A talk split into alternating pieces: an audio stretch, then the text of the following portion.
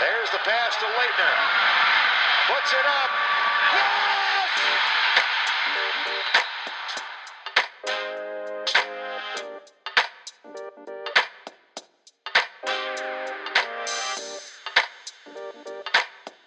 Welcome in. Thank you for joining us. My name is Derek Saul, host of the Cameron Chronicles, and we are here recording on Saturday, December 7th. I'm joined here by co host Shane Smith, and Shane is fresh off of. Uh, of Blacksburg, he was in he was in Virginia for Duke's 77-63 win over Virginia Tech, and it's been a little while since we've last sat down and talked. So we're going to start with, you know, the, probably the biggest story of Duke's season. Duke lost to Stephen F. Austin uh, two weeks ago, the Tuesday before Thanksgiving, at home at Cameron. And Shane, you were there also. What happened?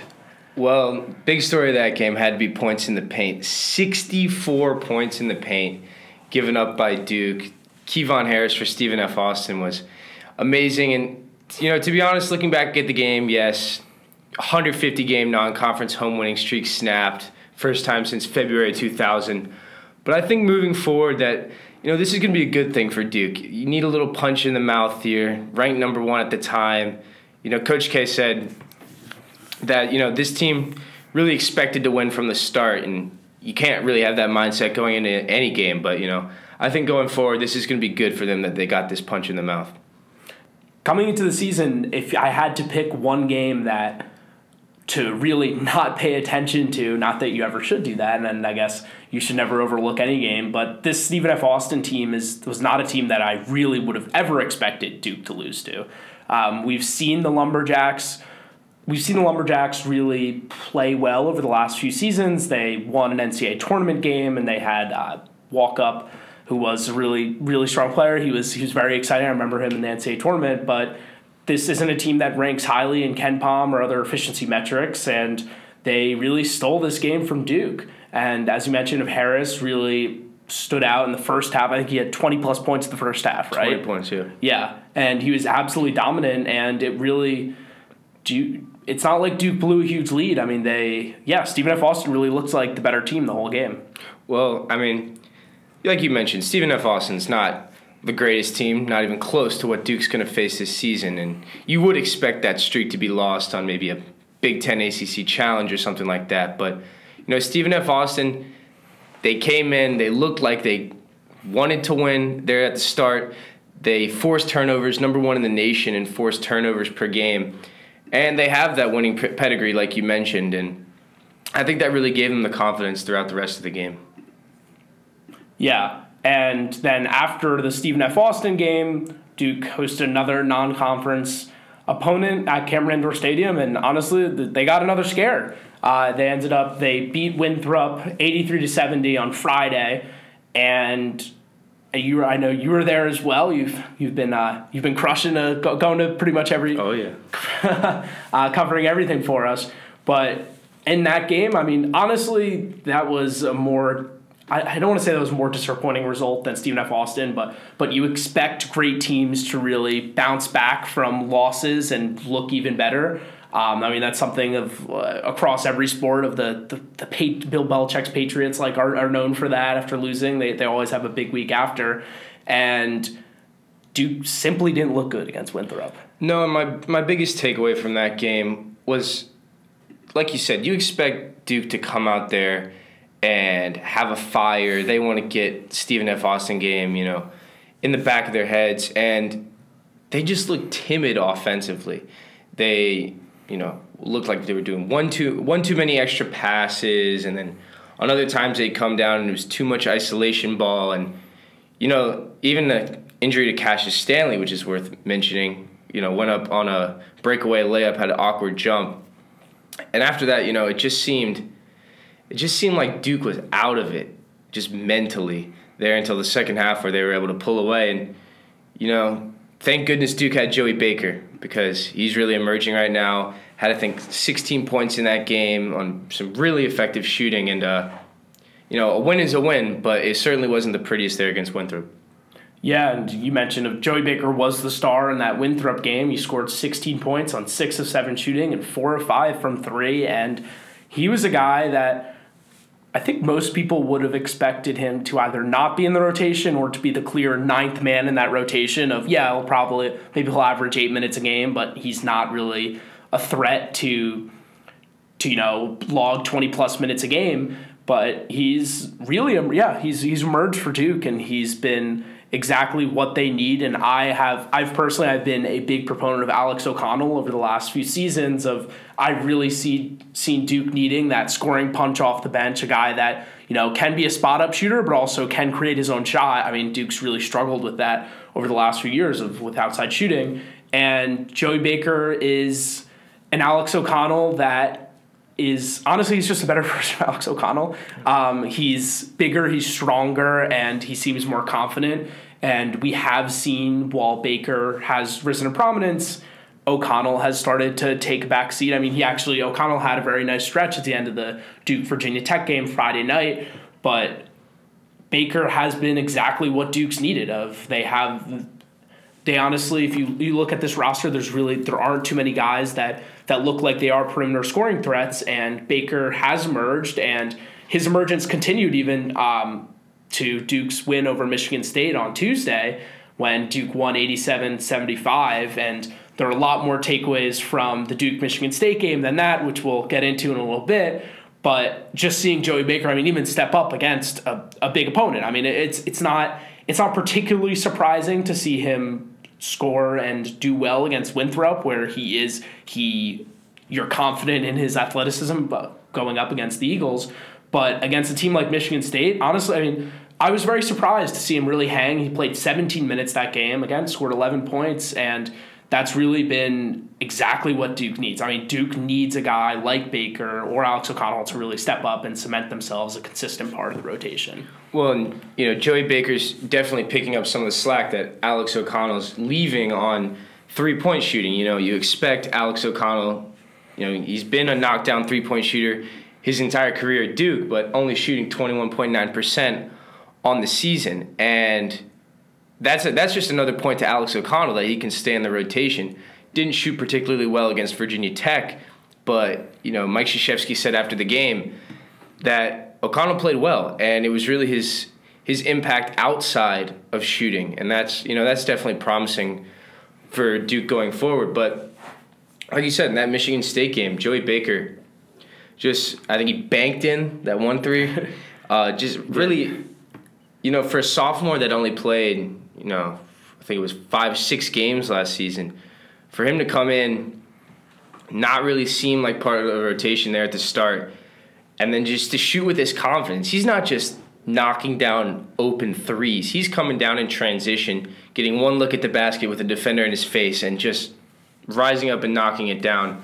And I think that's going to bode pretty well for Duke, especially, you know, Wendell Moore hasn't been shooting great. Cassius Stanley hasn't turned into that. Obviously, there's hurt. Carey can knock down a jumper, and Tre Jones is looking, you know, fairly fairly good from three. But Baker, I think he's going to cement himself, you know, six seven man in that rotation. Yeah, and it's been a really common theme when talking about Duke for the entirety of the season, but honest, I was pretty dubious coming coming in of that Coach K would be running a 9 10 man rotation and he's stuck to his word. He, he talked in, about the season of being a balanced team and they have really been balanced. It's been 10 guys that have contributed and really, I mean, all 10 of them have had their moments. We saw Jordan Goldwire step up against Virginia Tech, Javin DeLaurier against Michigan State, Wendell Moore against against Virginia Tech. I mean, really, all 10 of these guys have had their, their huge moments. And the fact that, or what, 15 minutes into this podcast, and we haven't mentioned the names of Tre Jones or Vernon Carey yet.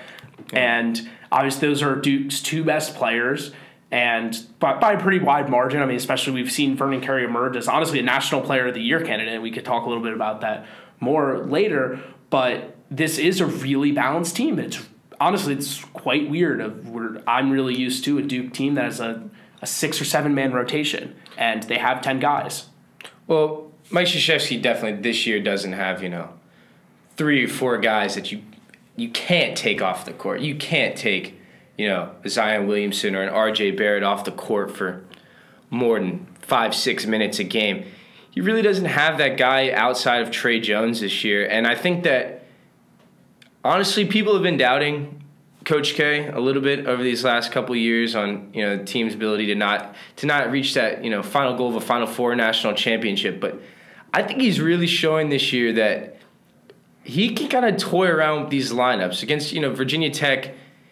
It was not a game suited for big men, and instead of leaving you know Carey and Matthew Hurt and Javin DeLaurier on the court for a long time, he experimented. He's he's not you know he's not going to leave Carey out there this year if it's if it's not for the you know if it's not the right matchup for him. And you know the Virginia Tech game was a game that it was a small ball game. Jack White at the five, and you know I think Krzyzewski's got a lot of tools at uh, at his disposal this year, and he's really making good use of it.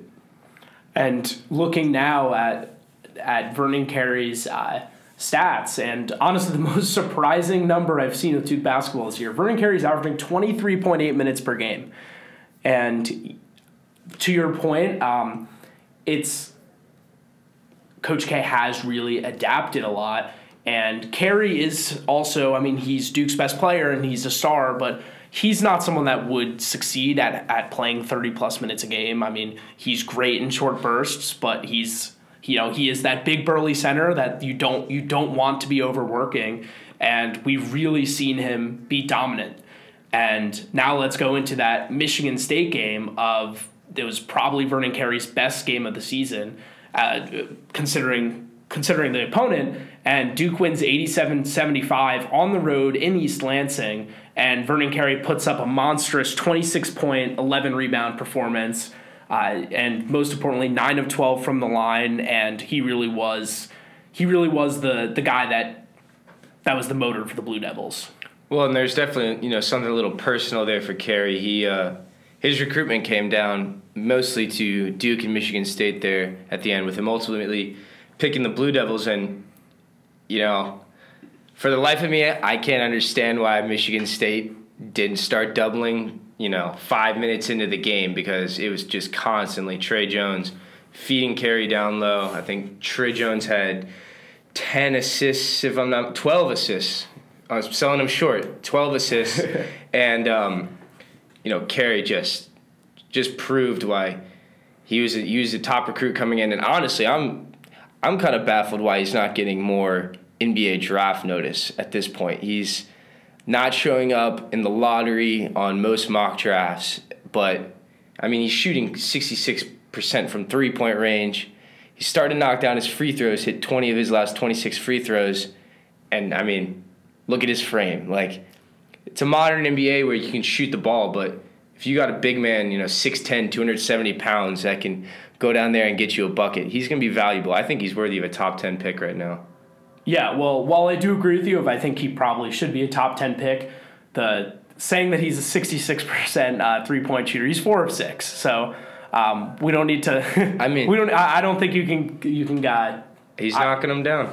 That's all I got to say. But I think a lot of that is because he's again he's playing twenty three point eight minutes per game. He's not someone that profiles as being a thirty plus minute per game guy, but I, I think he will be effective in the NBA um, and I assume he will. I would be really surprised if he's not a lottery pick come come June. I think he will end up being one and done and declaring for that. But it's been really interesting to see how teams have defended him. I mean, we saw last night against for Virginia Tech. I mean, they were triple teaming him. But he's a guy that if he gets the ball within six feet of the basket, it's going to be a bucket, or it's at least going to be a good a good look or a foul.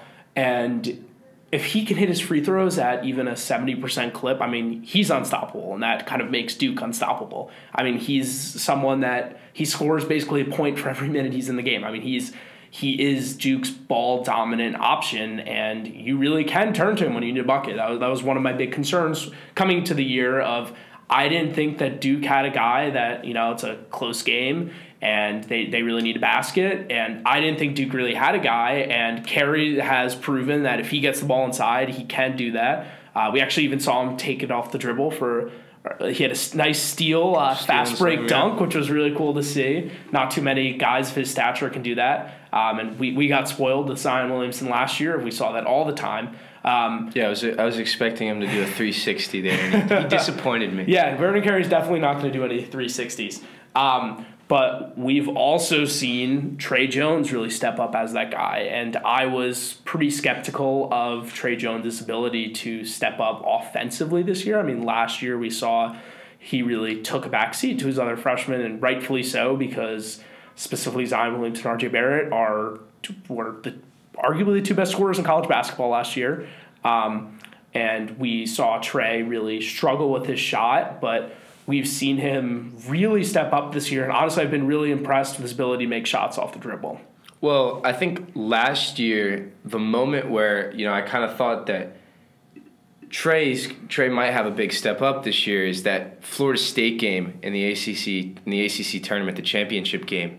He really took over there in the second half, you know, finishing at the rim and that mid-range jump shot. It is elite. It's no fluke and he's getting a lot of his scoring there and when you look at that Michigan State game, that was 100% something personal, you know.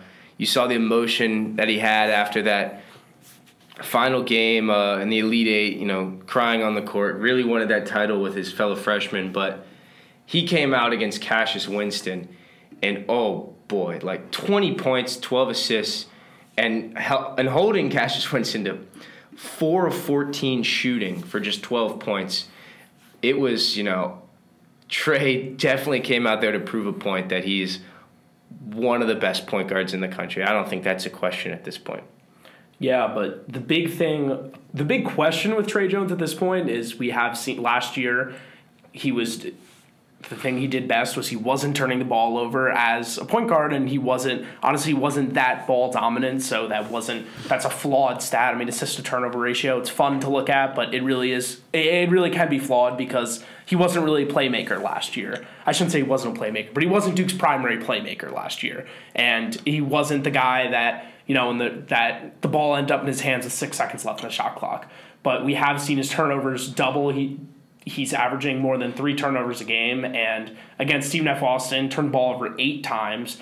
In that Michigan State game, where I'm not saying that Tre didn't play really well. I mean, he was the best point guard on the floor that night, but he did have six turnovers. I mean, is that is that something you're worried about with him? Well, I'm to turn it over to the big man himself. Krzyzewski said after the Winthrop game, you know, they're not really concerned about Tre's turnover problems, and I really don't think Duke should be either. I mean, Tre's playing, you know, close to the entire game every night out, uh, minus blowouts. And like you said, he's going to have the ball in his hands. He's the one, you know, with the shot clocks winding down, they're going to give him the ball. I'm not really worried about Tre Jones, but you know, turnovers are part of the game. Duke's Duke's turned people over. They're getting turned over. As long as you know you score 87 points against Michigan State, I, I don't care if you have six, seven turnovers. Yeah, I don't think it's something that's that concerning. I mean, honestly, it's jarring when you're looking at a box score. But again, I mean, I, I don't know the usage rate numbers top of my head, but he probably is twice the usage rate this year compared to last year. I mean, we knew that coming in, and he has played pretty admirably.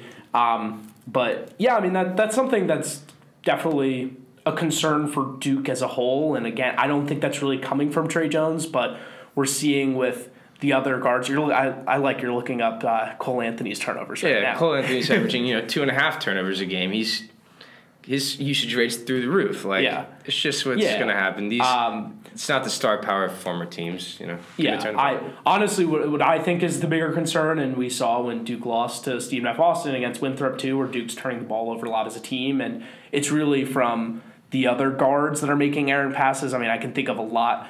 Wendell Moore is someone that the turnovers do scare me. Um, you see him make a lot of boneheaded, boneheaded mistakes where it just errant passes, and what honestly annoys me the most of watching Duke this year so far has been when Wendell Moore just doesn't stop dribbling. I mean, he's not aside from Tre Jones. There's no one that should be putting it on the floor for 15 seconds, and Wendell Moore will do that. And there, there have been a couple instances where basically puts his head down, is dribbling, and ends up in turnover. Um, But now moving to Duke's win against Virginia Tech, when Duke won 77 63. I've been an outspoken critic of Wendell Moore, and I felt pretty vindicated in the first half. But Wendell Moore was really one of Duke's best players. Um, and he played really well, ended up with 12 points, and he was part of that five man rotation towards the end of the game. That it was really tightly contested, it was back and forth. Duke ended up winning by 14, but Duke didn't take its final lead of the game until five or six minutes left in the contest. Um, and I guess, what did you see out of Wendell last night? Well, you know, early there in the second half, I, I want to say it was like five minutes in, Wendell Moore had one of the most wide open layups in a half court set you could ever see and just rolled it right off the front of the rim and hadn't scored to that point. It it just wasn't looking good. I honestly thought that Wendell Moore had a chance to fall out of the rotation. But with Duke down, it was 46 45 and had a baseline out of bounds play. Tre Jones just lobbed it to Moore, got him an easy bucket, and he just really took over from there. Hit a nice mid range jumper. And his defensive ability can't be understated. Uh, Landers Nolley came into that game averaging 20 points per game, third in the ACC and Duke just completely shut him down. And you know, in most part, thanks to Wendell Moore, Nolley had seven points and nine turnovers.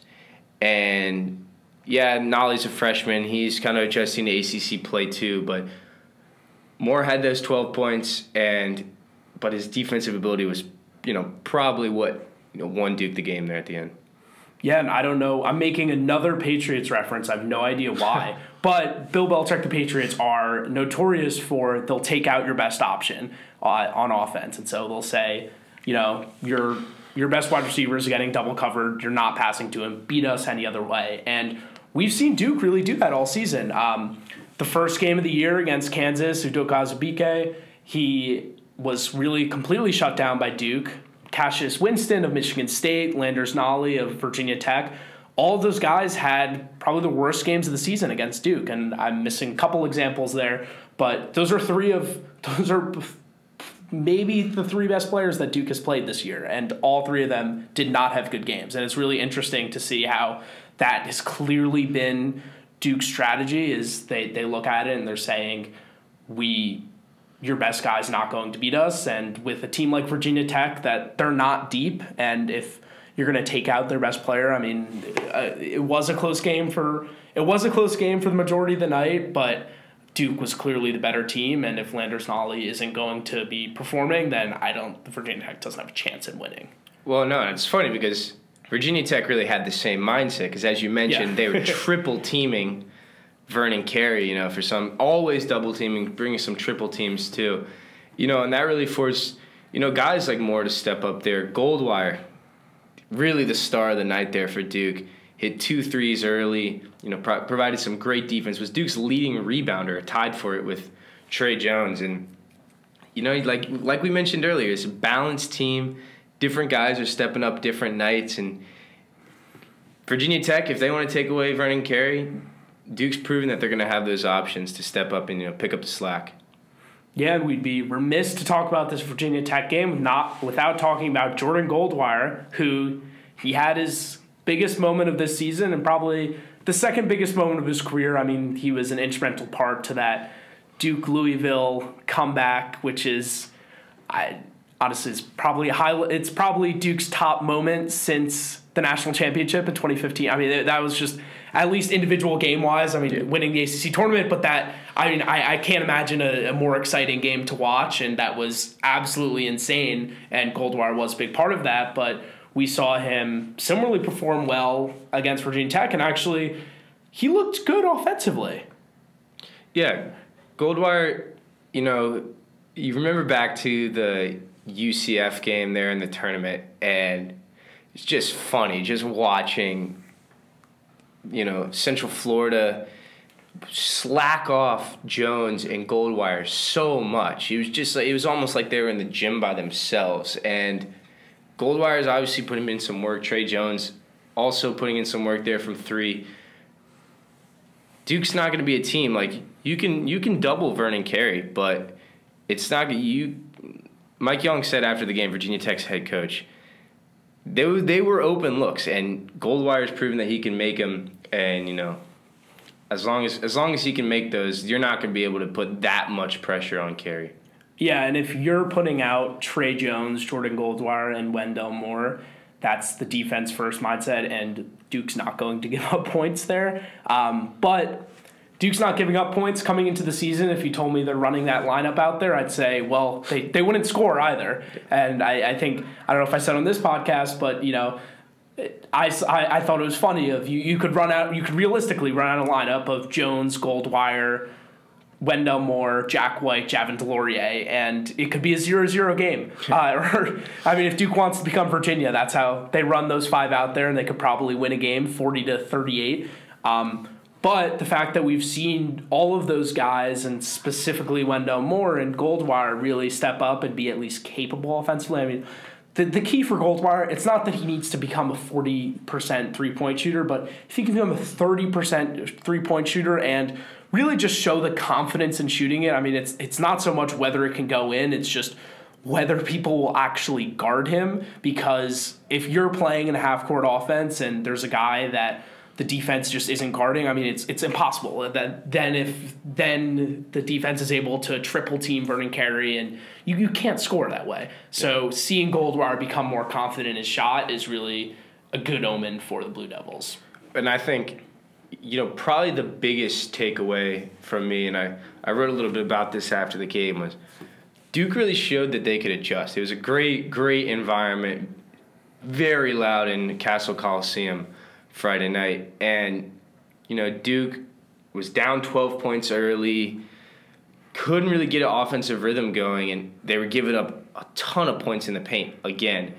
And they really found a way to adjust. The you know, Vernon Carey said after the game, the guards really locked down, you know, kept them from penetrating to the basket. Duke didn't shoot themselves in the free throw, uh, shoot themselves in the foot on free throws, excuse me, because biggest thing that pops out there on the box score, 10 for 10 from the line, you know, great, 100% for a team that's really struggled. They're, I think, ranked 271st in free throw percentage in the country coming into the game. And, you know, first game of ACC play can always be tough. And I really liked how Duke responded there. Uh, you know, going forward in a hostile in a hostile environment, I think they can use those lessons moving forward. Uh, one last stat that I really like before we wrap up is that Duke is now up to 68.9% from the line, just 205th in the country, which is not good, but being mediocre is an improvement from being horrible. Um, but uh, ironically, they've actually outshot their opponents by almost 6% from the line. Their opponents are shooting 63.2%. So maybe it's not an issue with how Duke's shooting from the line. Maybe just the, the rims aren't forgiving enough on the courts they're playing at. Yeah. um, but Duke will have a pretty long break right now. We're, we're coming up on finals week for at here at Duke, and the players will all get off. And the next time Duke will be in action is December 19th against Wofford. I know, Shane, this was a game you had circled on the calendar as this was the game you thought Duke was going to lose their non conference home winning streak or potentially lose it. Potentially, um, yeah. Yeah. but obviously that already happened. And then Duke will have another break for the holidays and will play again against Brown at Cameron Indoor Stadium December 28th. So we're really we're looking at one game the next 22 days. Yeah, and like you mentioned, that Wofford game, obviously the, the streak sits at one right now. It's not very it's not very prominent, but you know that's a team they want to. You know they've had some they've had some success. I think last year they went uh, undefeated in their conference, lost you know one or two games all season, and they lo- they lost their star Fletcher Magee, who's an absolute sharpshooter. But they got some guys like Nathan Hoover, Storm Murphy, great backcourt. They've got some they've got some real championship pedigree, and they could give Duke fits. Yeah, and thank you very much for joining us. We will be taking a bit of a break as well, and we'll have another episode coming over coming to you over winter break. Both Duke taking break. We're gonna we're gonna take it easy too. And thank you very much for joining us for the Cameron Chronicles, the Duke Chronicle. I'm your host Derek Saul here with Shane Smith, and thank you.